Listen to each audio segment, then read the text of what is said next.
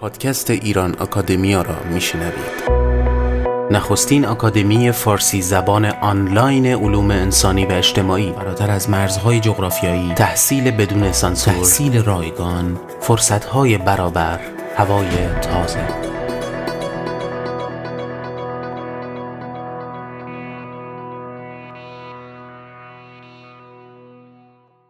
سلام دوستان. سجاد سپهری هستم و شما شنونده و ششمین اپیزود از پادکست ایران آکادمیا هستید. این سومین اپیزود با موضوع آرندخانی است.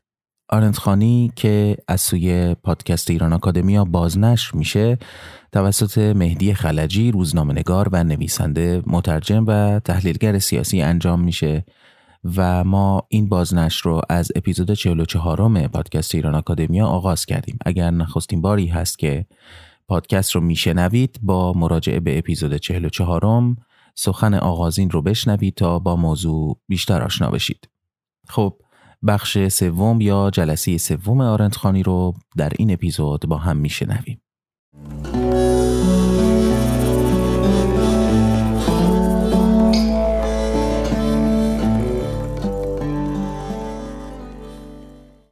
جلسه سوم آرندخانی رو آغاز می‌کنیم. به فصل سنت اندیشه سیاسی رسیدیم. The Tradition of Political Thought.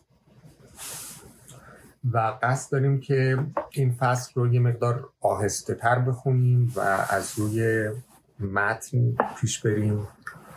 به دلیل اینکه نکته های خیلی زیادی در این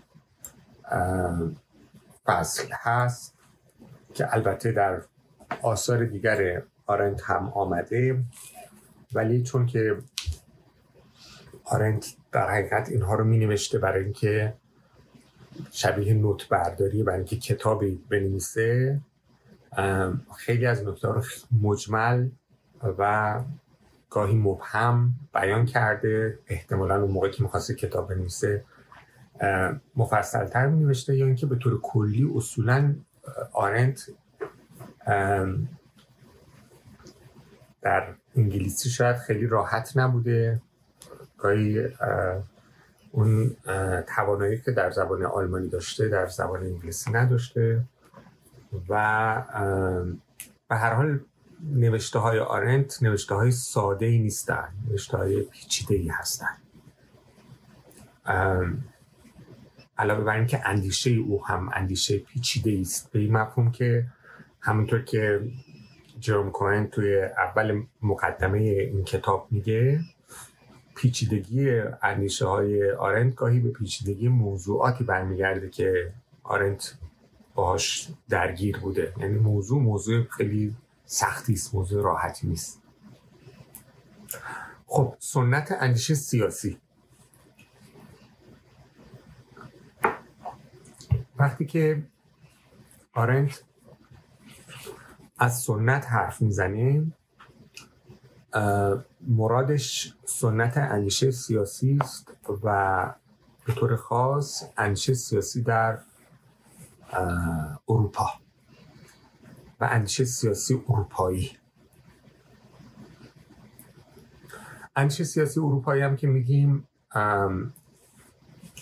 این متفکران معتقد هستن که آغازش آغاز اروپا در یونان هست.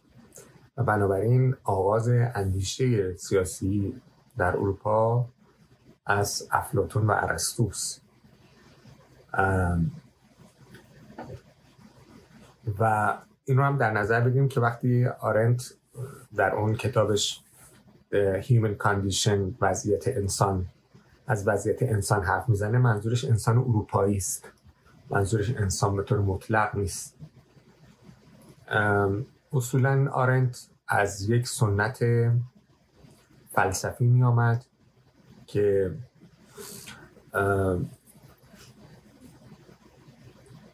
به عنوان پدیدارشناسی آلمانی شناخته میشه و در اون سنت در حقیقت در سنت پدیدارشناسی از دل اون سنت پدیدارشناسی یک آنتروپولوژی پدیدارشناسانه بیرون اومد.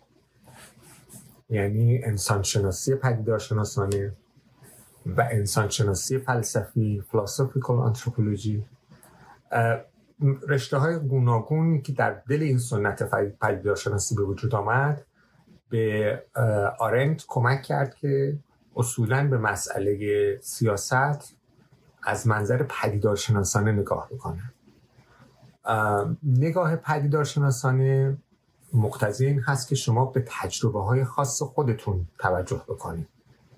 و بنابراین آرنت در نوشته های آرنت تعمیم ها و کلیگویی هایی که ممکن هست از دل روش های دیگه بیرون بیاد دیده نمیشه. یعنی وقتی که آرنت راجع به حتی توتالیتاریزم صحبت می‌کنه راجع به موضوعاتی که آرنت باش درگیر هست به یک تجربه خاصی اشاره می‌کنه که از دل تجربه شخصی خودش در میاد و بنابراین بیشتر محدود هست به اون تاریخ و جغرافیای خودش. یعنی قرن بیستم و اروپا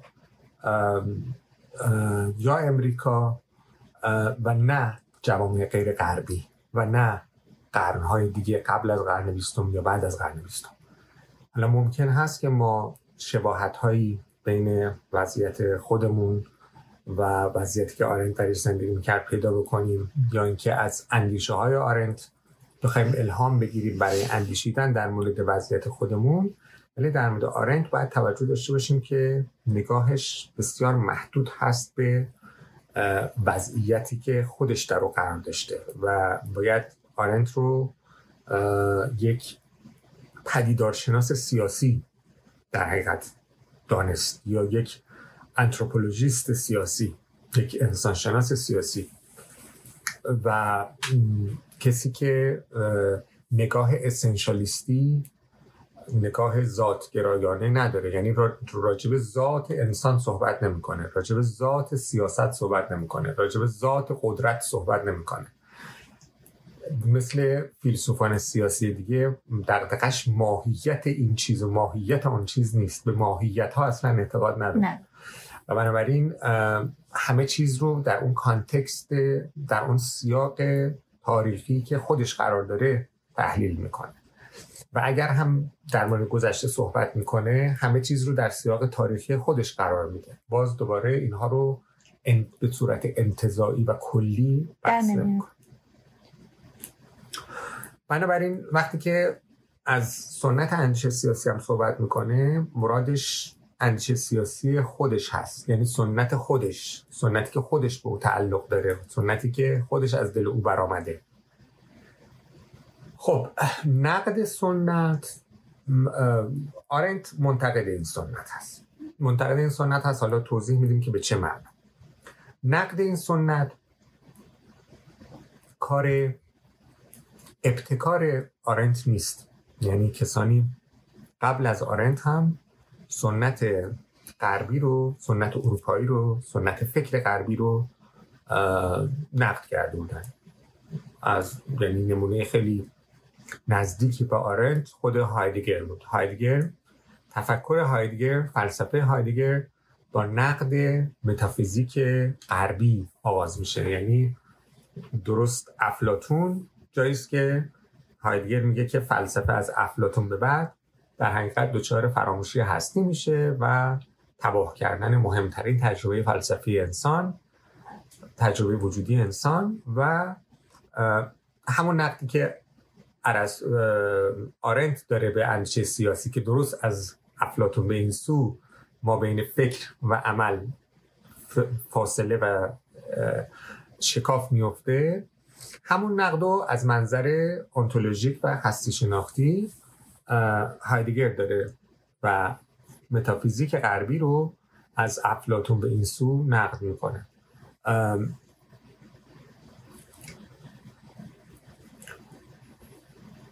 این نقد سنت کلا یک سنت مهمی است از دوران مدرن. در فلسفه سیاس در کلا در فلسفه. یعنی فلسفه مدرن با نقد سنت شروع میشه. کانت به اصطلاح اون نقاد اعظم کسی بود که به اصطلاح اگر کانت رو آغاز فلسفه بدونیم یا حتی دکار اینها کسانی بودن که فلسفه پیش از خودشون رو یک سنت دراز فلسفی رو نقد کردن و در حقیقت اندیشه اونها با اون نقد آغازگاه اندیشه اونها نقد سنت هست. بنابراین نقد سنت آغازگاه فلسفه مدرن هست هر فلسفه و هر اندیشمند جدیدی یک نقد جدید با یک نقد جدیدی از سنت آغاز می‌کنه در حقیقت. منتها باید توجه داشت که آرنت در یک پس زمینه تاریخی داره میاندیشه که نقد سنت درش به شدت رواج پیدا کرده بود. یعنی که در اواخر قرن 19 و اوایل قرن 20 بر اثر انقلاب های گوناگونی که از انقلاب سیاسی بگیر تا انقلاب صنعتی در اروپا اتفاق افتاده بود و بحران های سیاسی کسانی کلا به حتی پروژه روشنگری یعنی کلا به خود تجدد هم بدبین شده بودن و در حقیقت منتقد خود تجدد بودن یعنی خود سنت تجدد رو هم نقد کرد. مهمترین این ناقدان یا کسانی که سوء زن به اندیشه مدرن داشتن یا انگاره های اصلی دوران روشنگری اصر روشنگری یا فلسفه روشنگری نیچه و فروید و مارکس بودن که به اینا میگن پیامبران سوء زن کسانی بودن که سوء زن به اون تصویری داشتن که دوران روشنگری از انسان و انسانگرایی خلق کرده بود. و در حقیقت همه این متفکران اروپا رو دچار دوران بحران می‌دیدن. بحران زده می‌دیدن. هر کدوم به یک دلیلی. حالا نیچه به یک دلیلی فروید از منظر روانکاوی و دقدقه مارکس هم اجتماعی بود و هر کدوم از اینها به نحوی این بحران رو سعی کردن توضیح بدن که چرا اروپا دچار بحران هست. حالا چرا اروپا اینقدر مهم بود براشون؟ اگر نگاه بکنیم به نوشته های مثلا کسانی مثل پول والری می‌بینیم که او هم مثلا یک نوشته داره راجع به عظمت و انحطاط اروپا به خاطر اینا معتقدن که اروپا یه تافته جدا بافته است از بقیه جای دنیا. یعنی گفتم چون مبدع اروپا رو یونان می‌دونستن خب اصلا معتقد بودن که اندیشه سیاسی فلسفه سیاسی و بسیاری از های مهم سیاسی همه در اینجا متولد شده. یعنی در اروپا یا خواستگاه اروپا که یونان هست. و زمانی که اروپا درش دموکراسی به وجود آمده یعنی در در دموکراسی آتنی بقیه جاهای دنیا دچار استبداد بودن. و مخصوصا همیشه تقابلی قائل می شدن در نظر داشتن بین دموکراسی آتنی و استبداد شرقی یا بین سنت سیاسی در اروپا و سنت های دیگر سیاسی و این رو برتر می دونستن طبیعتا. مخصوصا مثلا کسی مثل مونتسکیو در کتاب روح, روح القوانین خودش یا روح قوانین بحث مفصلی می‌کنه راجع به Oriental despotism استبداد شرقی. بعد شرقی کدوم کشور؟ شرقی چین آسیایی دیگه. من آسیا. از ایران بله ایران و یعنی کلا آسیایی غیر غربی. غیر اروپایی. یعنی آفریقا که اصلا حساب نبود. آفریقا درش جامعه سیاسی وجود نداشت. در حقیقت به اون مفهوم. آسیا اون که میشناختند آسیا بود. و آمریکا هم کم کشف نشده بود. اون تمدن های بزرگ تمدن چین و تمدن ایران بودن دیگه و هند.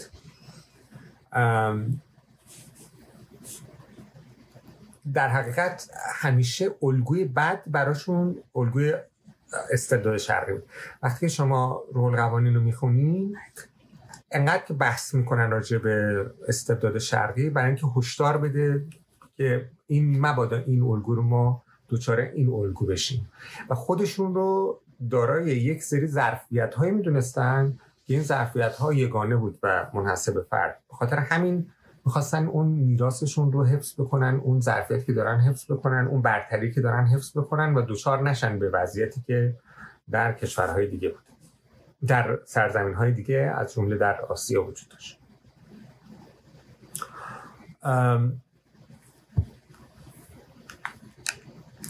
آرنت سیاست رو وجه جوهری انسان می‌دونست. حالا چه انسان به عنوان فرد و چه انسان به عنوان عضوی از کامیونیتی یا جماعت اجتماع اجتماع خاص. و مشکل زمانه خودش رو یک مشکل سیاسی میده. و برای درک این مشکل برای چارجویی برای این مشکل به سراغ سنت اندیشه سیاسی رفت. یعنی وقتی که دید توتالیتاریزم به وجود آمده به عنوان یک شکل خاصی از خودکامگی که قبلا وجود نداشته. یعنی توتالیتاریزم برای آرنت دیکتاتوری به مفهوم عامش نیست استبداد به مفهوم عامش نیست یه استبداد به مفهوم خاصی است که در جهان قدیم اصلا سابقه نداشته و جدید هست. وقتی آرنت با این تجربه مواجه شد به این نتیجه رسید که دنبال دلایل درونی بود برای پیدا کردن دلایل ظهور توتالیتاریزم یعنی توتالیتاریزم یا تمامیت خواهی که مثلا قالب فاشیزم رو و نازیسم رو در اروپا او تجربه کرد. باید یک دلایلی در درون این فرهنگ داشته باشه باید یه مشکلی در فکر اروپایی وجود داشته باشه که این مشکل باعث شده که همچی چیزی به وجود بیاد. دنبال درک این مشکل بود. این مشکل از کجا به وجود آمده؟ و به خاطر همین باید یک نگاه انتقادی می‌کرد به سنت اندیشه سیاسی. تا این مشکل رو پیدا بکنه. وقتی سراغ این مشکل رفت دید که این مشکل اوه مال دیروز و پریروز نیست بلکه برمیگرده به درست همون زمانی که چیزی به نام فلسفه سیاسی به وجود آمده. یعنی از زمان افلاتون و ارسطو زمانی که فیلسوفانی آمدن و درباره به اصطلاح امور سیاسی اندیشیدن و نظریه پرداختن. در جلسه قبل توضیح دادیم که چه صورت هست کم و بیش. و بعد آرنت به همین دلیل گفت که اون چه که اون سنت فلسفی که ما داریم در زمینه اندیشه سیاسی اون دیگه به درد ما نمی‌خوره. ها؟ او دیگه الان به مشکلات ما جواب نمیده. او پاسخگوی چالش های تازه ای که این وضعیت جدید برانگیخته نیست. بنابراین آرنت از پایان سنت حرف می‌زنه. از مرگ سنت حرف می‌زنه و منظورش مرگ سنت اندیشه سیاسی است. یه جایی توی این متن صحبت می‌کنه که وقتی ما وقتی که ما از پایان سنت اندیشه سیاسی حرف می‌زنیم منظورمون پایان تاریخ تاریخ گذشته نیست. میشه در مورد اونم توضیح آره برمیگردیم به اون برمیگردیم. یعنی میایم از رو که می‌خونیم اونجا رو بین فرقی که بین سنت و تاریخ می‌ذاره بعد مفصلتر بیان کنیم. اما اینجا چون که با این نکته شروع می‌کنه که فلس سنت به پایان رسیده اینو بگم که تمام این متفکران که نقد می‌کردن سنت رو نقد رادیکال می‌کردن دیگه. نقد خیلی بنیادی و ریشه می‌کردن.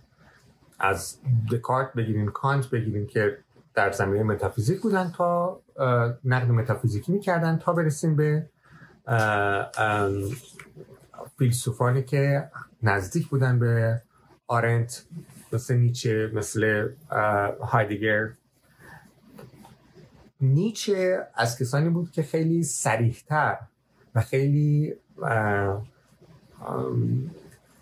به شکل خیلی شاید رادیکال تری این مرگ سنت رو بیان کرد. در قالب یه استعاره به کار بردیم مرگ سنت رو. که برای بسیاری شکاور بود و اون مرگ خدا بود. گفت که توی کتاب چیز کتاب The Gay Science کتاب دانش شادش میگه که داستان دیوانه رو نقل می‌کنه که این دیوانه میاد و توی خیابون رو داد می‌زنه و که ما خدا رو کشتیم. خدا مرده است.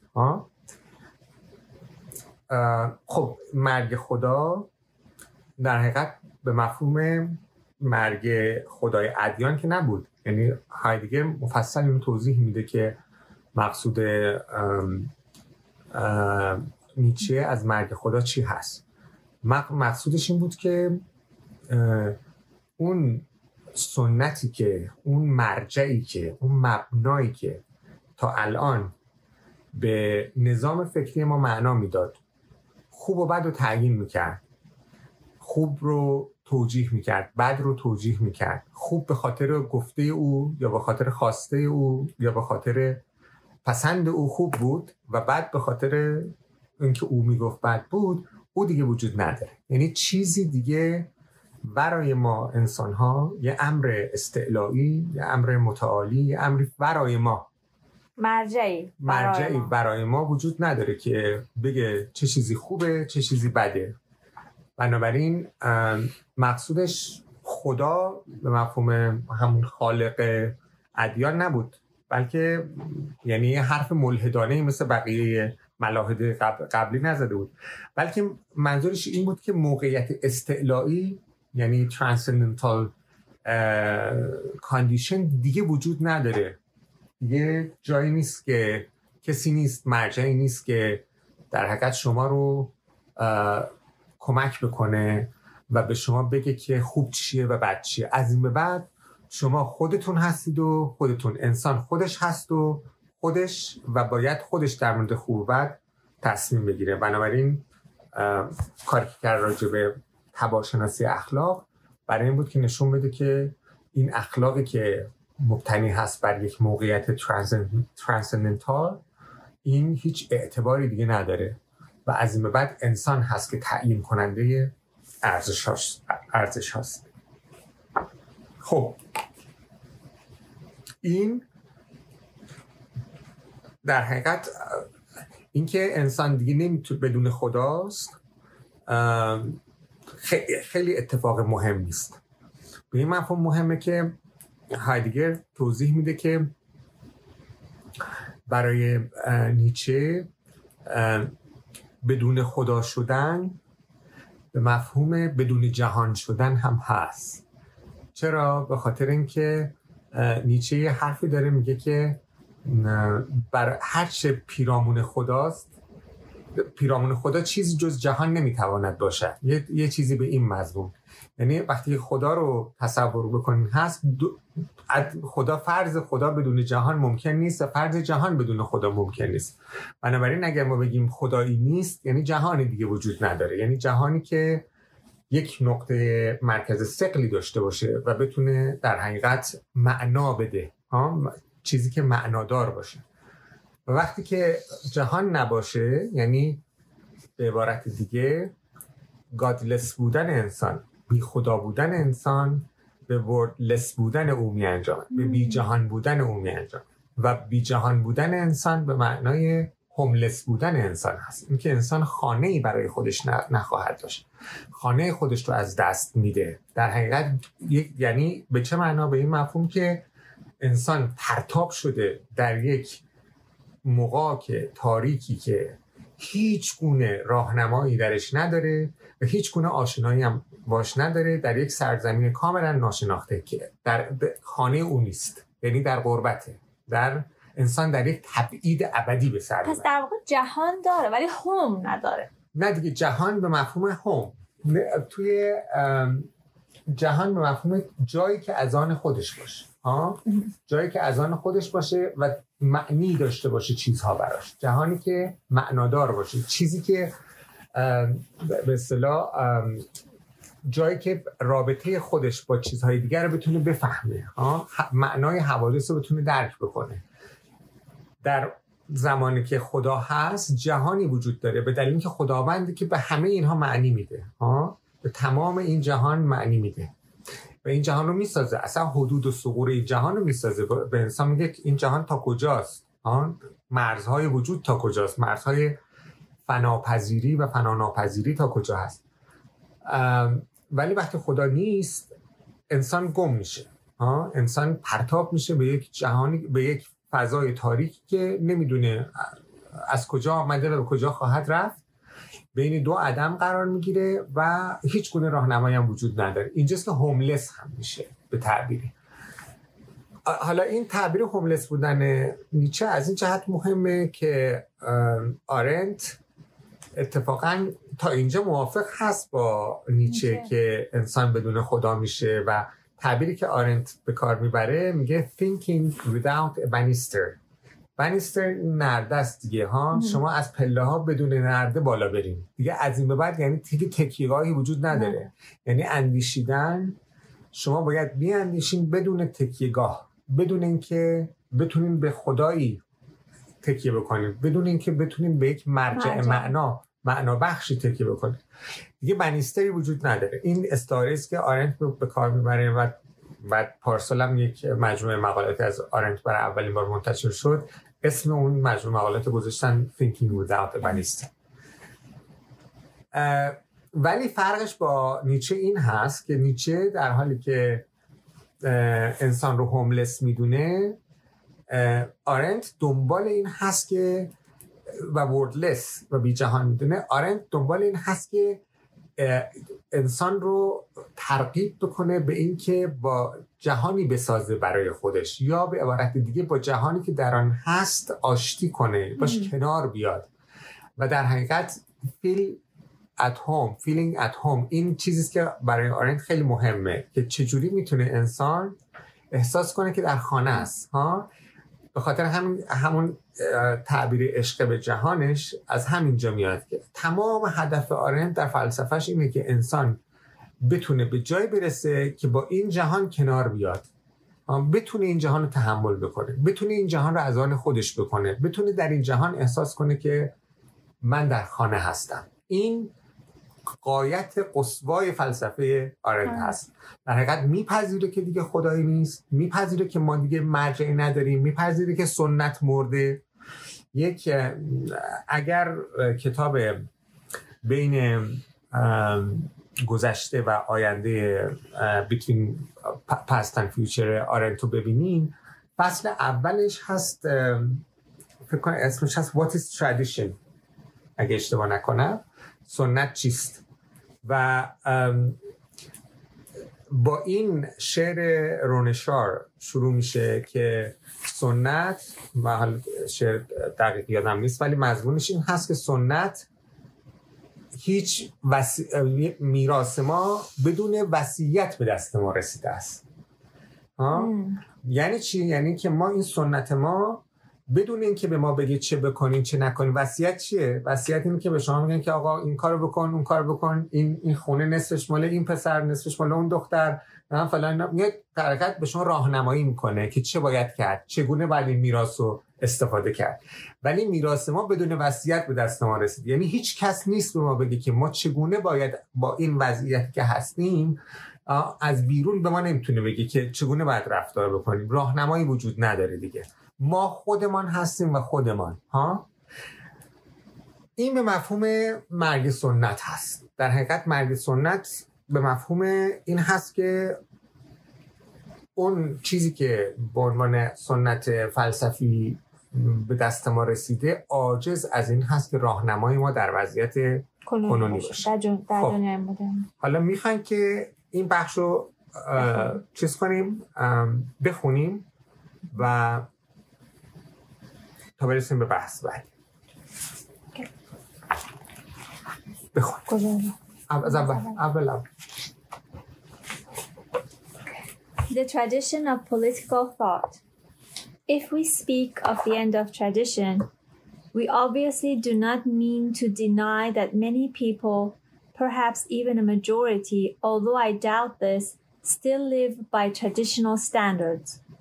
What matters is that ever since the 19th century, the tradition has remained impenetrably silent whenever confronted with specifically modern questions and the political life, wherever it is modern and has undergone the changes of industrialization and universal equality, has constantly overruled its standards. خب میگه که ما وقتی که از مرگ سنت یا از پایان سنت صحبت میکنیم منظورمون نیست که هیچ کسی به سنتی زندگی نمی‌کنه. یا اینکه معیارهای سنتی دیگه کاملا از بین رفتن برای زندگی. نه خیلی ها هستن همچنان سنتی زندگی می‌کنن یا هنوز ممکنه اعتقاد داشته باشن اونها. مرگ سنت به این مفهوم هست که سنت دیگه توانایی پاسخ گفتن به پرسش های جدیدی که مدرنیته یا وضعیت جدید در برابرش قرار داده نداره.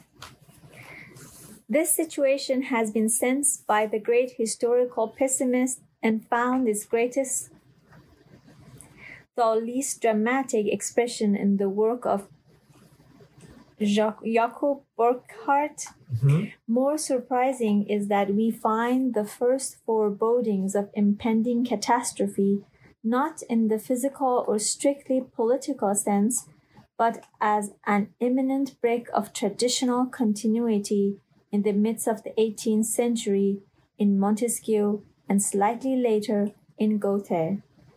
Montesquieu and Goethe, neither of whom has ever been accused of being a prophet of doom, express themselves quite unequivocally on the subject. Montesquieu writes حالا in بذارین اینو من بگم که میگه که اه، این وضعیت رو این وضعیت که سنت توانایی پاسخگویی به پرسش های جدید رو نداره این وضعیت رو از خیلی وقت پیش متفکران احساس کرده بودن. نه تنها از کسانی مثل بورکهارت که حتی خیلی قبلتر در میانه قرن هجدهم مونتسکیو و بعد گوته که اینا رو بهشون prophet of doom نمیشه نامید. prophet of doom به کسانی می‌گفتن که مخصوصا در همون اواخر قرن 19 و اوایل قرن 20 اینا معتقد بودن که دیگه تمدن غرب زوال پیدا کرده و تمام شده و نابود شده و خیلی نگاه بدبینانه ای داشتن. مثل مثلا نمونه خیلی مشخصش اسوارد اشپنگلر بود که کتاب زوال تمدن غرب رو نوشت یه اینا زوال اندیش نبودن به اون مفهوم که به اصطلاح کسانی مثل اشپنگلر بودن. بنابراین بدبینی اینها خیلی بدبینی یعنی منظور اینه که خیلی راحت نمیشه بدبینیشون رو نادیده گرفت در حقیقت. حالا بعد نقل می‌کنه از مونتسکیو؟ Montesquieu writes in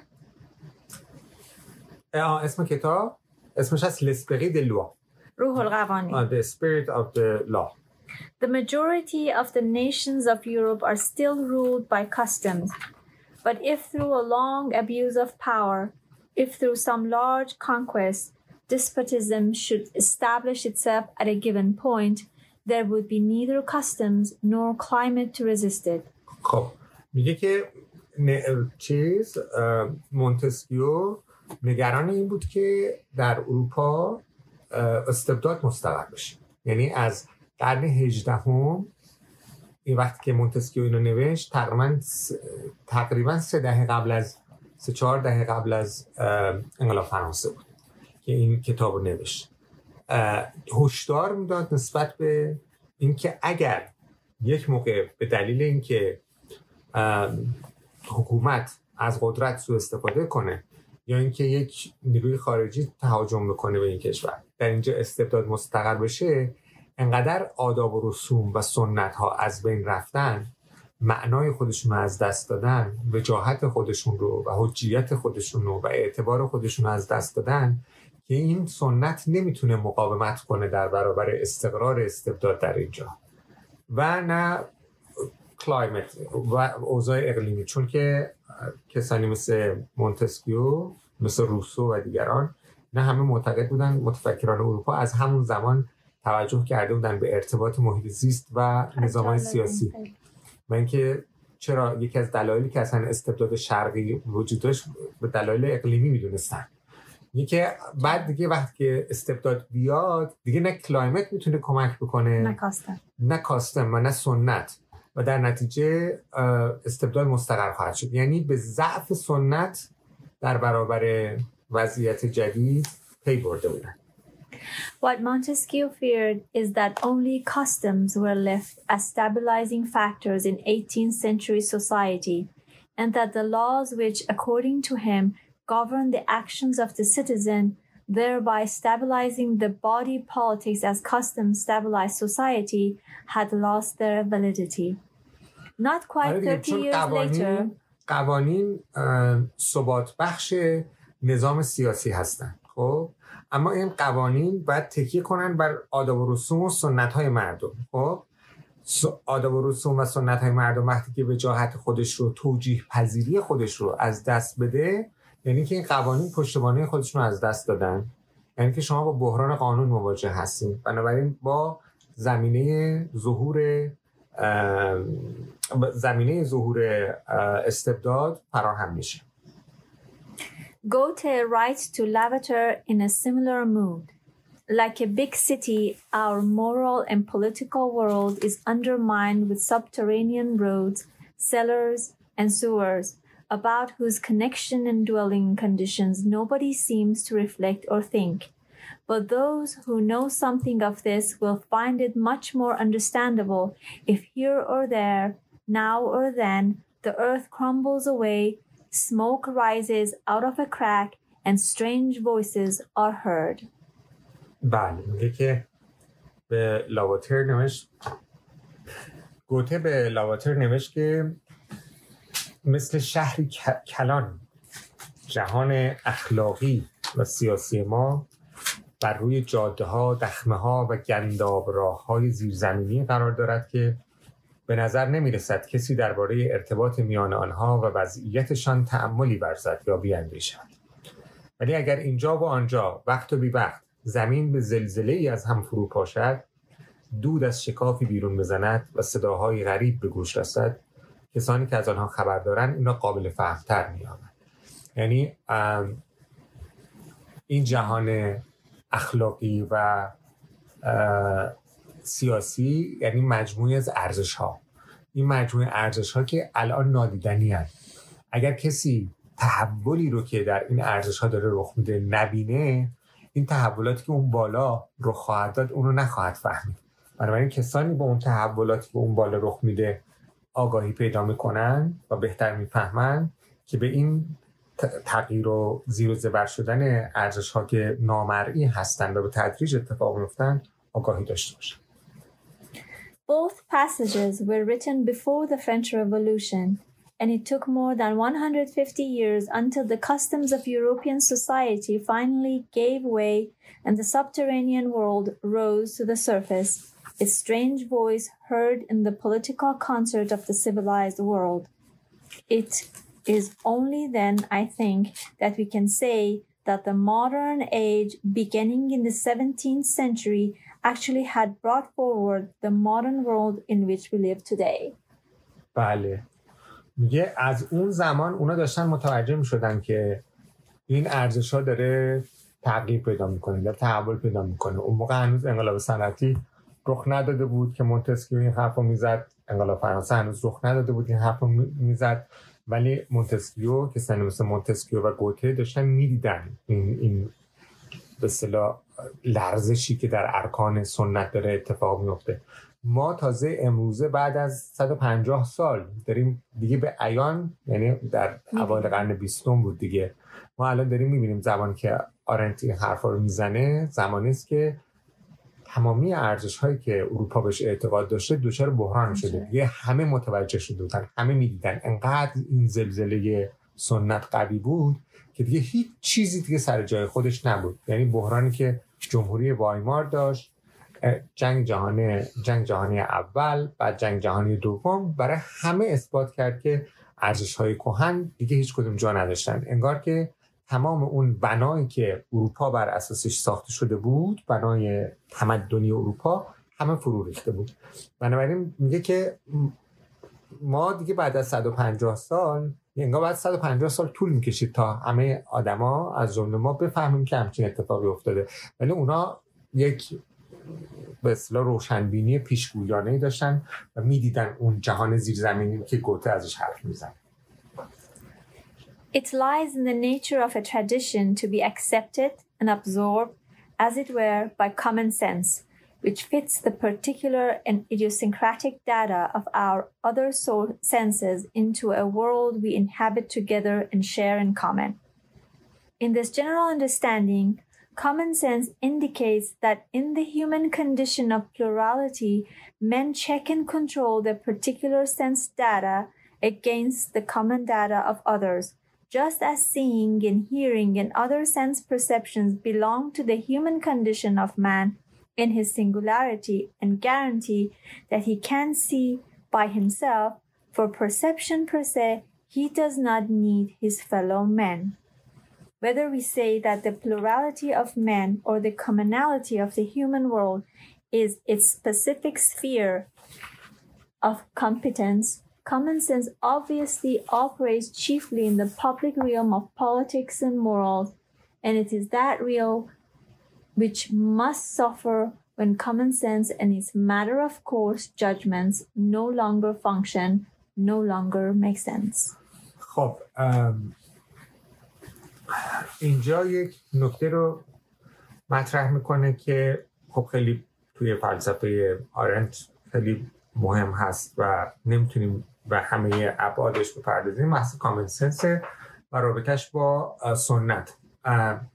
کامن سنس که به فارسی شکل مختلفی ترجمه میشه. ما اینجا حس مشترک تعریفش می‌کنیم. و نمی‌خوایم سابقش هم بگیم که از کجا میاد و ریشش چی هست اینها. ولی اون چی که آرنت ازش مراد می‌کنه در حقیقت این هست که ارزش های مشترکی که یک جامعه برای یک جامعه مشترک هست. ارزش هایی که برای یک جامعه مشترک هست. نوعی که یک جامعه جامعه که میگیم منظورمون کامیونیتیه بیشتر. یک کامیونیتی بر اساس یه حس مشترک شناخته میشه اصلا یا درست میشه. متمایز میشه از یک کامیونیتی دیگه یا از جامعه دیگه. و میگه که سنت با حس مشترک پذیرفته میشه و جذب میشه در حقیقت ساخته میشه. این حس مشترک هست که سنتی می‌سازه بین آدم ها فرق حس مشترک هم با حواس مادی, مادی انسان این هست که حواس شما برای اینکه یه چیزی رو ببینین یا بشنوین نیازی ندارین برای اینکه با کسی دیگه چک بکنیم وقتی من اینم روزه روزه. یه لازم نیست از شما بپرسم که واقعا این روزه یا روز نیست. ولی در اون چه که مربوط به امور اجتماعی هست یعنی در اون چه که مربوط به در حقیقت امور کامیونیتی هست شما نیاز دارین که حستون رو با حس دیگران چک بکنید در اینجاست که این حس مشترک به وجود میاد. یعنی حس مشترک نیازی است که ناشی از اشتراک امور اجتماعی هست. یعنی شما وقتی امور اجتماعی رو مشترک بدونین یه اموری رو مشترک بدونین با بقیه جامعه نیاز به حس مشترک پیدا یعنی اینکه به عبارت دیگه حس مشترک به این اشاره می‌کنه که در وضعیت انسانی تکسر. یعنی شما وقتی تنها هستین حس مادی شما یه چیزا رو می‌فهمه و نیاز به کسی دیگه نداره. ولی وقتی چند نفری وقتی یه جامعه درست میشه در وضعیت پلورال قرار می‌گیرین در وضعیت تکسر قرار می‌گیرین شما نیاز دارین یه سری چیزا رو با همدیگه چک بکنید حس خاص خودتون رو با داده های مشترکی دیگران کنترل بکنید و نمی‌تونید در امور اجتماعی به صورت متفردانه و به تنهایی بیاندیشید ناگزیر هستید که شما به صورت جمعی بیاندیشید. در حقیقت تکسر آدم ها با مشترک بودن جهان انسانیان ها یک قلمرو خاصی رو درست می‌کنه که قابلیت های خاصی رو داره. Historically, common sense is as much Roman in origin as tradition. Not that the Greeks and Hebrews lacked common sense, but only the Romans developed it until it became the highest criterion in the management of public political affairs. With the Romans remembering the past became خب واسه میگن که میگه که کامن سنس یه مفهومی است که رومی ها بهش خیلی توجه کردن نه اینکه حالا قبلا مثلا یونانی ها در اندیشه یونانی قایب بوده باشه یا در اندیشه یهودی قایب بوده باشه ولی جایگاه مرکزیش رو در اندیشه سیاسی روم پیدا کرد به چه صورت؟ With the Romans, remembering the past became a matter of tradition, and it is in the sense of tradition that the development of common sense found its politically most important expression. آها رومی ها در حقیقت کسانی بودن که گذشته براشون اهمیت پیدا کرد. به این مفهوم که در حقیقت تقلید از گذشته یادآوری گذشته و بازآفرینی گذشته و تقلید از گذشته براشون معنای سیاسی پیدا کرد. چون معنای سیاسی پیدا کرد بنابراین براشون کامن سنس مهم شد. Since then, common sense has been bound and nourished by tradition so that when traditional standards cease to make sense and no longer serve as general rules under which all or most particular instances can be subsumed, common sense unavoidably atrophies. خب دیگه اما اگر این, این سنت دیگه معنای خودش رو از دست میداد یا قابلیت خودش رو برای معنا دادن از دست میداد کامن سنس هم حس مشترک هم دچار بحران میشد یعنی کامن سنس هم دیگه نمیتونست وجود داشته باشه By the same token, the past, the remembrance of what we have in common or as our common origin is threatened by oblivion. The tradition bound judgments of common sense extracted and saved from the past whatever was conceptualized by tradition and was still applicable to present conditions. خب من اینجا نوشتم که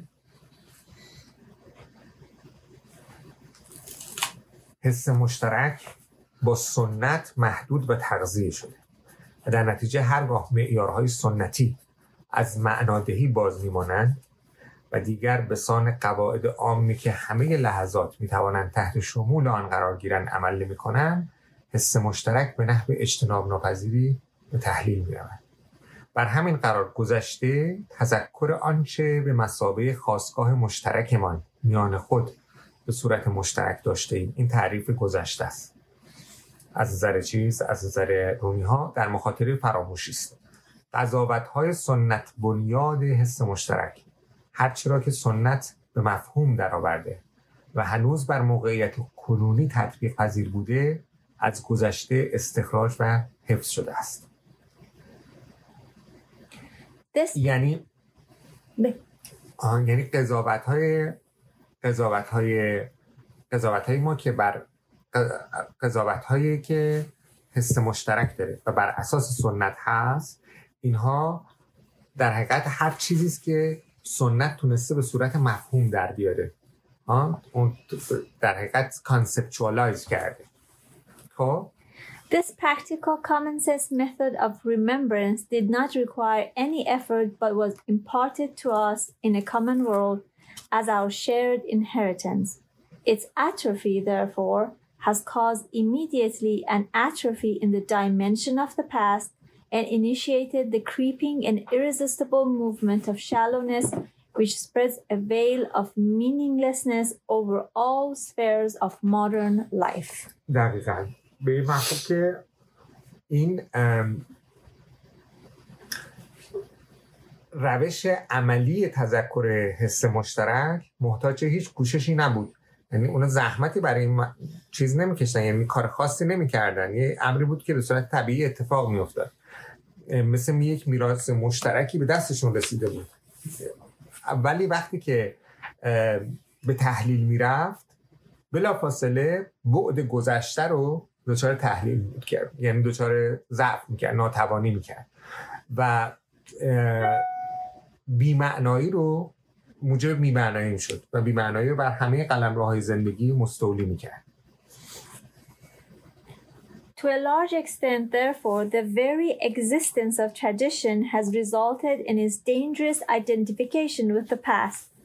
This identification, rooted in common sense, has demonstrated itself in the extraordinary consistency and comprehensiveness of traditional categories in the face of many and sometimes the most radical changes. میگه سنت خود وجود سنت ناشی از یک همسان انگاری خطرناکش به گذشته است میگه که سنت همیشه اینجوری القا می‌کنه که عین گذشته است یعنی سنت و گذشته یکی هستن یعنی به عبارت دیگه یه جوری اعتبارش رو از این می‌گیره که من یعنی گذشته هرچی که من میگم یعنی عین همون چیزی که گذشته است. این این یک همساننگاری که ما به عنوان یک کسی که از بیرون سنت نگاه می‌کنیم باید حواسمون باشه که سنت عین گذشته, نیست. سنت همیشه القا می‌کنه که من عین گذشته هستم ها؟ اعتبارش هم از این می‌گیره دیگه. ولی ما که از بیرون سنت نگاه می‌کنیم می‌تونیم بین گذشته و به سنت فاصله بگذاریم. بگیم سنت یک نوع برداشت conceptualized گذشته, گذشته است. یک برداشت مفهومی شده از گذشته است. بنابراین گذشته بهتر از سنته. گذشته بزرگتر از سنته. گذشته مثل یک ماهی به قول شاملو گریزه یعنی لیزه و همیشه میلرزه شما نمی‌تونید همه گذشته رو در چند تا کانسپت در در یک چارچوب محدود بکنید بگین که سنت همیشه محدوده مشخصه. ها یه سری مفهومه. درسته؟ یه سری مفهومه. هیچ موقع زمان گذشته و هیچ زمانی قابلیت تبدیل شدن ریدیوس شدن تقلیل پیدا کردن به چند تا مفهوم نداره. همیشه اون زمان همیشه واقعیت اون واقعیت که چه گذشته چه واقعیت الان.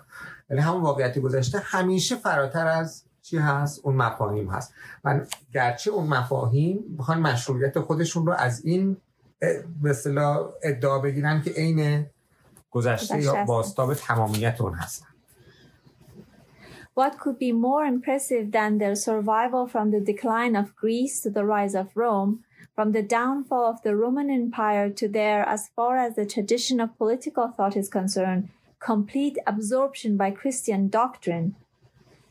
The radical changes in our historical past are greater, though we possibly are the worst judges in this matter, than anything that has happened since the beginning of the modern age despite the fact that the political industrial revolutions of the 18th and 19th centuries challenged all traditional moral and political standards The magnitude of modern revolutionary change is by far more profound only if we measure it in terms of tradition, but not if we compare it with the political upheavals of our history.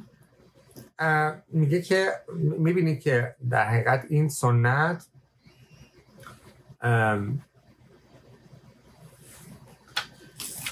همین همسان انگاری که بین سنت و گذشته وجود داشته باعث شده که مقولات سنتی منسجم به شمار بیان. در برابر بسیار از تغییرات رادیکالی که اتفاق افتادن. مثل مثلا فرض کنید افول یونان ظهور روم سقوط امپراتوری روم و جذب کامل این مقولات در تعالیم مسیحی. این همه شکاف ها و گسست های بزرگ ولی همچنان سنت منسجم به نظر آمده. این درست به دلیل این هست که سنت با گذشته همسان انگاشته می شده The end of our tradition is obviously the end neither of history nor of the past, generally speaking. History and tradition are not the same. History has many ends and many beginnings, each of its ends being a new beginning, each of its beginning putting an end to what was there before. خب این خیلی این نگاه آرنت به سنت خیلی هایدگریه یعنی خیلی متاثر از دیدگاه هایدگر هست نسبت به سنت و در حقیقت توجیه می‌کنه بازگشت کسانی مثل هایدگر و خود آرنت رو به یونان. ها؟ حالا اینو بعدا بیشتر توضیح خواهیم داد.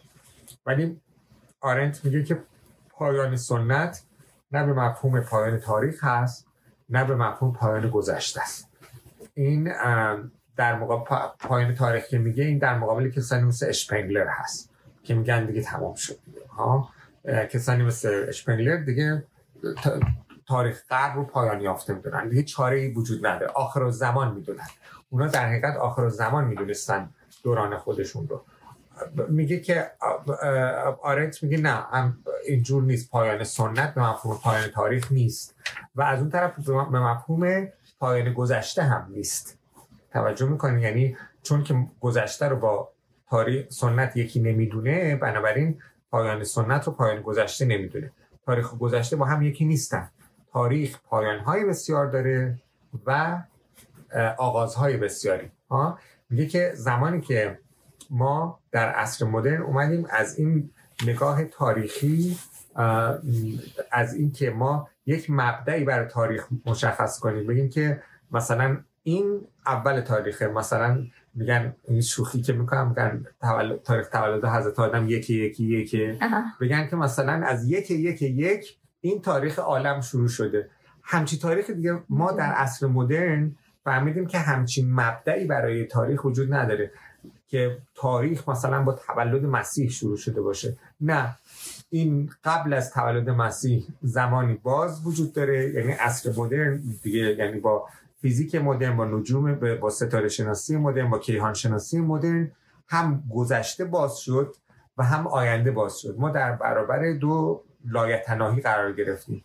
چون در برابر دو لایتناهی قرار گرفتیم بس تعیین تاریخ میشه یه چیز کاملا نسبی و میشه پایان ناپذیر. یعنی شما همیشه می‌تونید یه نقطه رو نقطه آغاز بگیرین و یه نقطه رو نقطه پایان بگیریم بنابراین آغازهای فراوانی و پایانهای فراوانی می‌تونید در نظر بگیرید هیچ پایانی پایان مطلق نیست پایان قطعی نیست. بنابراین پایان سنت هم به مفهوم پایان تاریخ نیست.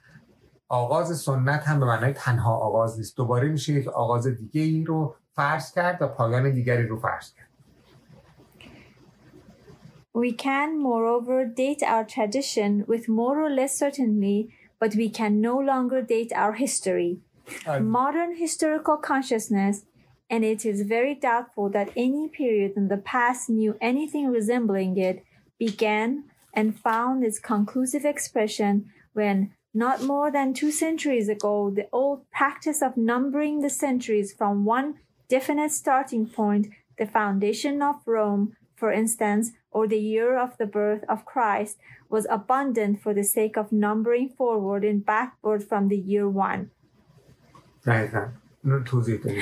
What is decisive in this practice is not that the birth of Christ appears as a turning point of world history. As such, it had appeared with greater vigor and meaning to many previous centuries without leading to this modern chronology but that both past and future now lead into an infinity of time in which we can add to the past as we can add to the future. Back again. This double perspective into infinity, which corresponds most closely to our newly found historical consciousness, not only somehow contradicts the biblical myth of creation, but also eliminates the much older and more general question as to whether historical time itself can have a beginning. In its very chronology, the modern age has established a kind of potential earthly immortality for mankind. به دلیل همین که ما نه آغازی قائل هستیم برای زمان در عصر مدرن نه پایانی بنابراین عصر مدرن یه نوع جاودانگی زمینی بالقوه رو برای انسان رقم زده و در نتیجه ما آغازی برای زمان نمی‌تونیم تصور بکنیم که بتونیم پایانی هم برای اون تصور بکنیم. و این خب طبیعتا کاملا در تقابل با اسطوره کتاب مقدس با تصور مسیحی از زمان و اصولا تصور پیشامودرن از زمان قرار Only a relatively small part of this history is conceptualized in our tradition. خب پس سنت میشه یه بخش مفهوم پردازی شده از سنت از گذشته. یعنی اون بخشی که در یه دوره خاصی به دلایل خاصی به شیوه خاصی یه بخش خاصی از سنت رو همش محدوده.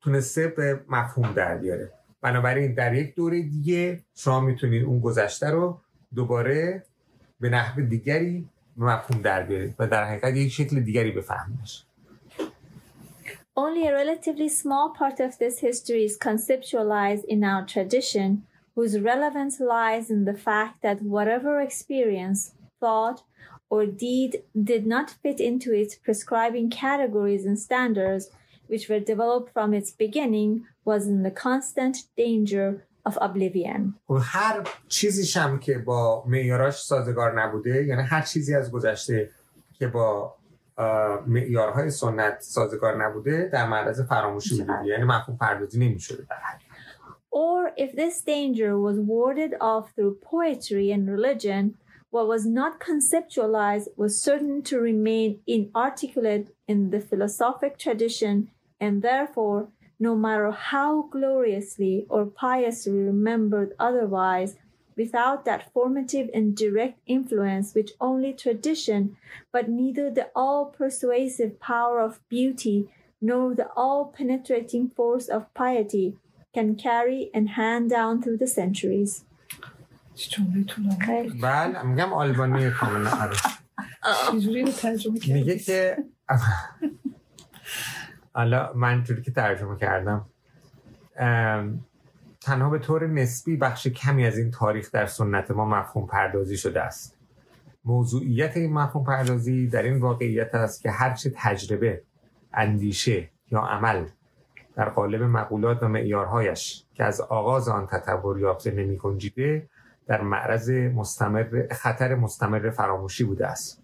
در مواردی هم که این خطر از طریق شعر و دین دفع شده آنچه مفهوم پردازی نشده لاجرم در سنت فلسفی محجور میماند و در نتیجه بدون آن تأثیر مستقیم و تکبینی که تنها سنت و ببخشید.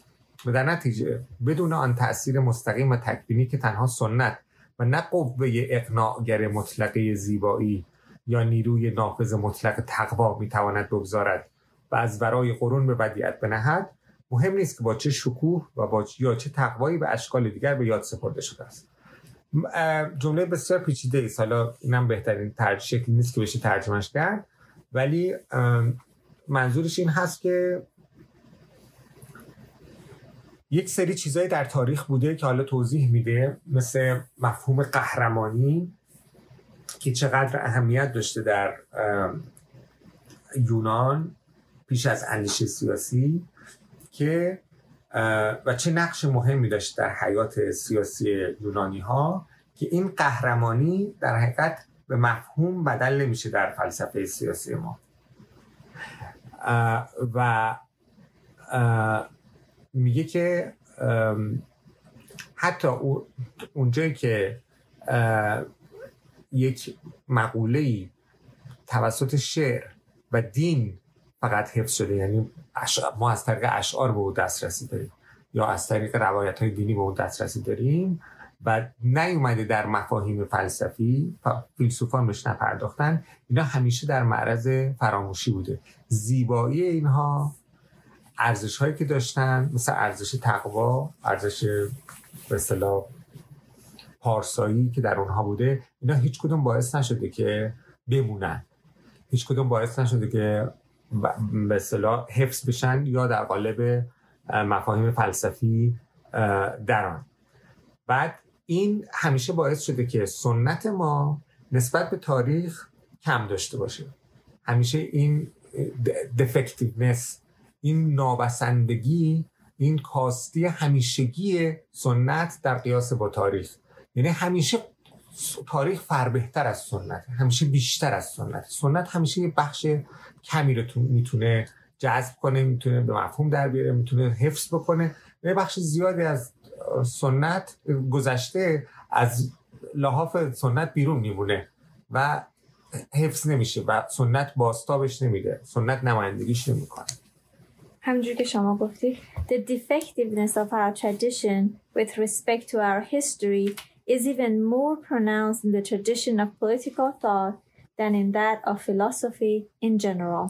میگه که شما این به اصطلاح کاستی سنت در قیاس با تاریخ رو در اندیشه سیاسی بیشتر از فل... حتی خود فلسفه هم میبینیم One could easily and most profitably enumerate at great length those political experience of Western mankind which remained without place, homeless as it were, in traditional political thought. Mm-hmm. Among them can be found the early pre-polis experience of the Greeks as it existed in the Homeric world with his understanding of the greatness of human deeds and enterprises, which is echoed in Greek his- historiography. At the beginning of his work, Thucydides mm-hmm. says he is okay. says, says he is telling the story of the Peloponnesian War because, in his opinion, it was the greatest moment yet known in history. خب میگه که میگه از به اصطلاح میتوان به راحتی و به نافع ترین وجهی آن دست تجارب سیاسی انسان غربی رو برشمرد که همچنان در اندیشه سیاسی سنتی فاقد مکان است. یعنی در تاریخ یک سری تجارب بسیار مهم سیاسی بوده که ما جاشو در سنت نمی‌بینیم. و سنت درش نیست. در سنت قایبن در سنت بی خانمانن به تعبیر او.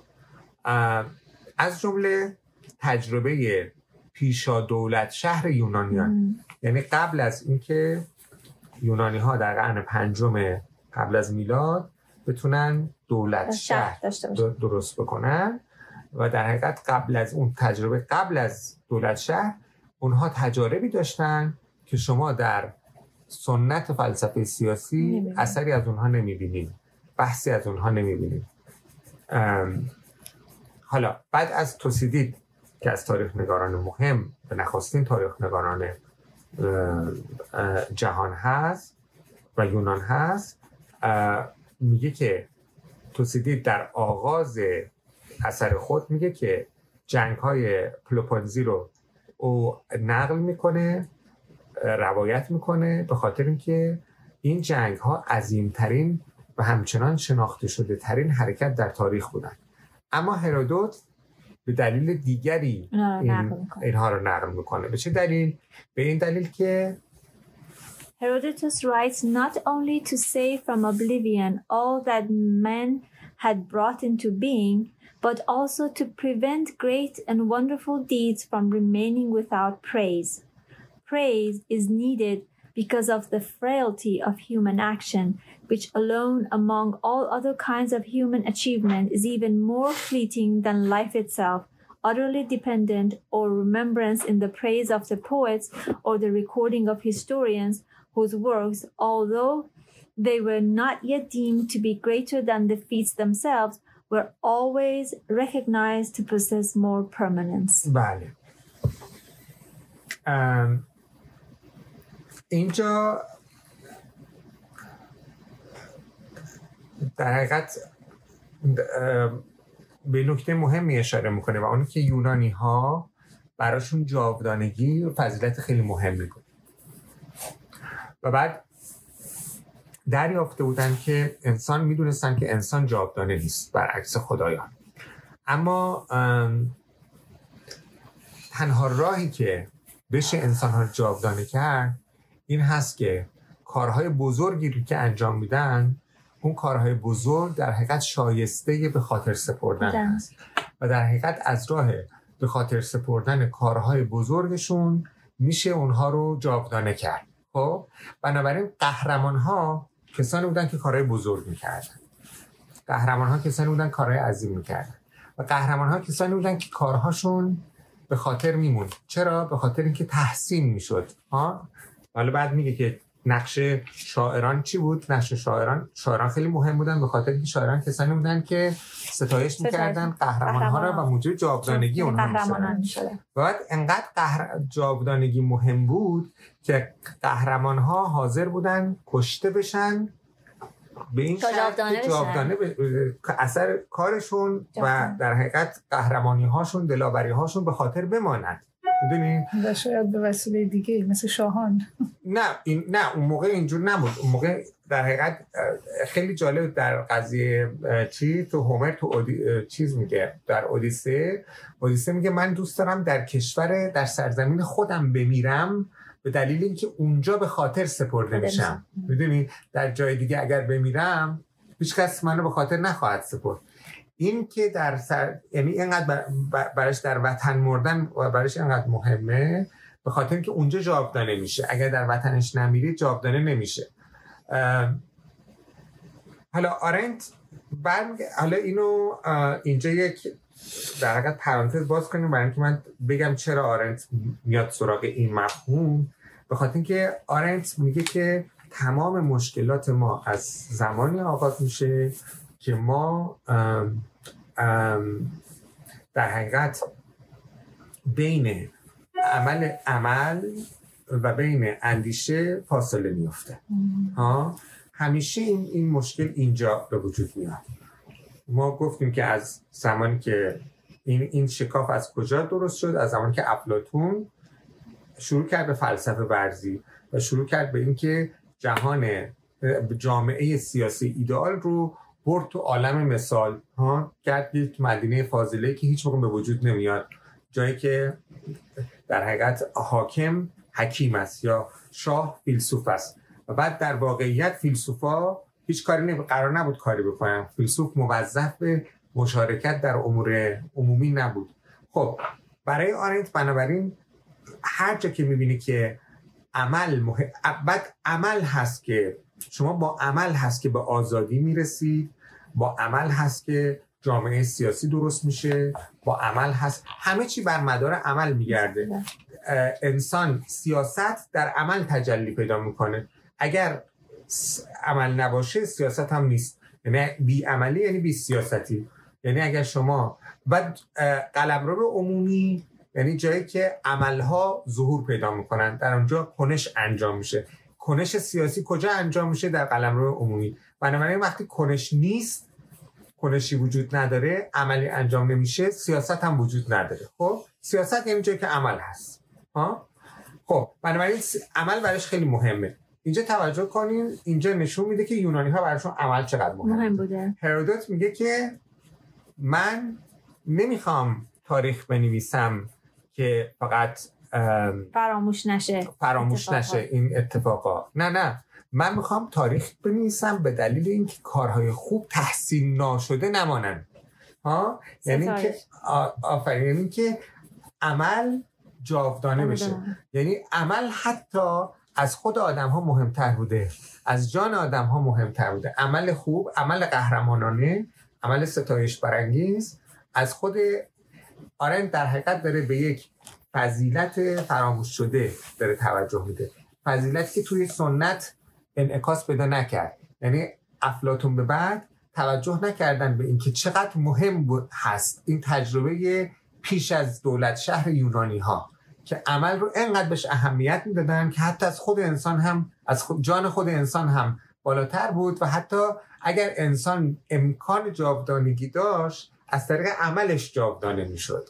نه از طریق هیچ چیز دیگه نه از طریق ثروتش نه از طریق قدرتش نه از طریق هیچ چیز دیگه بلکه از طریق اون قهرمانی های خودش. حالا این رو هم توجه داشته باشیم که وقتی که میگیم قهرمان قهرمان برای یونانی ها یک معنی خاصی داره غیر از قهرمان توی فرهنگ های دیگه است. قهرمان اگر شما مثلا اودیسه و ایلیاد هومر رو بخونی قهرمان ها در حقیقت الگوهای فضائل یک قوم فضائل جامعه تلقی میشن. کسانی هستن که در حقیقت در حقیقت معیار اخلاقی معیارهای اخلاقی یک جامعه رو اونها تعیین می‌کنن. بنابراین این نیست که فقط زور بازو داره. علاوه بر زور بازو یک سری فضائل درونی و به اصطلاح باطنی هم داره. و مجموعه توانایی جسمی و توانایی روحی او هست که او رو تبدیل به قهرمان می‌کنه. و در حقیقت این قهرمانان چیزی که براشون مهم بوده به اصطلاح شکوه و افتخار بوده. و این شکوه و افتخار حاصل قهرمانی های یک قهرمان هست. اون چیزی که قهرمان سعی می‌کنه بهش دست پیدا بکنه شکوه و افتخار هست. و قهرمان خودش ممکن بوده جسمش از بین بره و نابود بشه اما اون شکوه و افتخاری که تولید می‌کرده اون میمونده. اون جاودانه باقی میمونده. در حقیقت قهرمانان نوعی خدایان زمینی.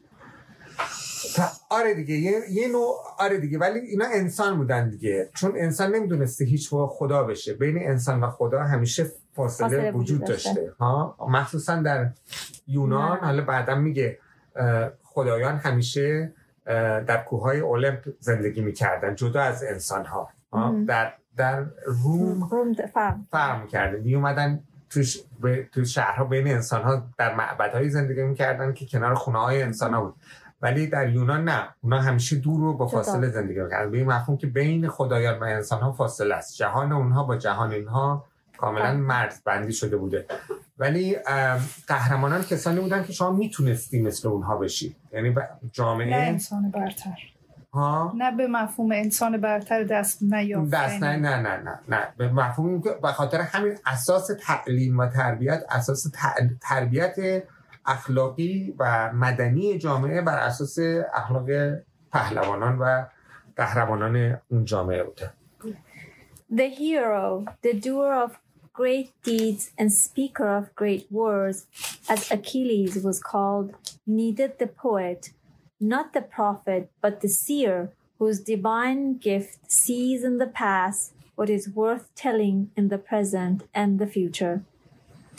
This prepolis past of Greece is the source of the Greek political vocabulary that still survives in all European languages, yet the tradition of political philosophy, beginning as it did at the moment of incipient decay in Greek polis life, could not but formulate and categorize these earlier experiences in terms of the polis, with the result that our very word politics is derived from and indicates this one very specific form of political life.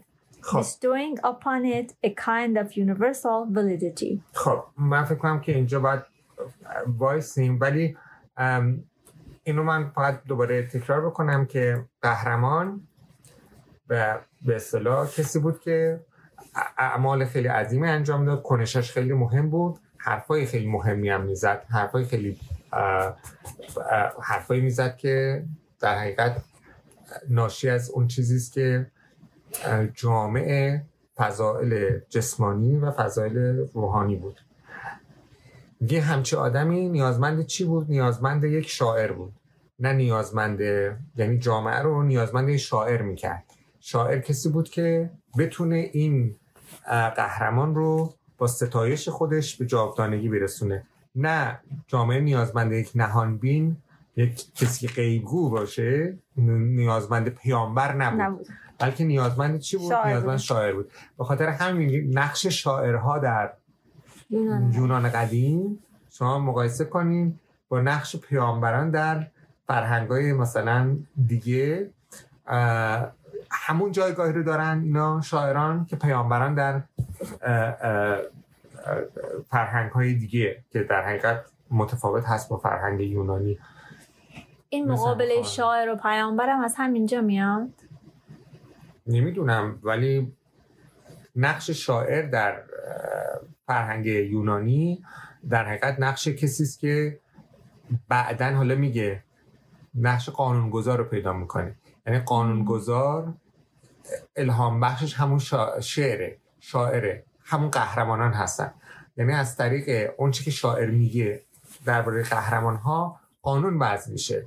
وقتی در روم که میایم قوانینی که وضع میشه میگن قوانین بر اساس سنت. سنت چیه؟ سنت همون قهرمانان هستن. توجه می‌کنید بله، بله. اون رفتار اون قهرمانان ها هست که تبدیل به قانون میشه. میشه. میشه سنت. بنابراین نقش شاعر در اون فرهنگ کاملا متمایز هست از نقش به اصطلاح شاعر در فرهنگ های دیگه و همینطور به اصطلاح جایگاه کلیدیشون در زندگی مدینه در زندگی شهر. چند؟ یا دولت. خب، اینجا میسیم تا-. تو جلسه. بعد. خیلی ممنون از شما. خواهش می‌کنم.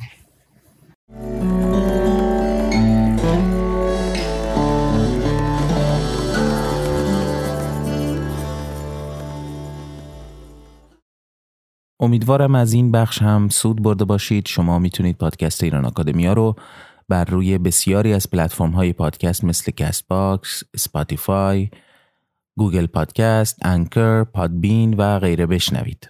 اگر این پادکست رو سودمند ارزیابی می کنید، اون رو به اشتراک بگذارید و به این ترتیب به نشر دانش بکوشید. تا دوشنبه دیگر و جلسه دیگری از آرندخانی بدرود.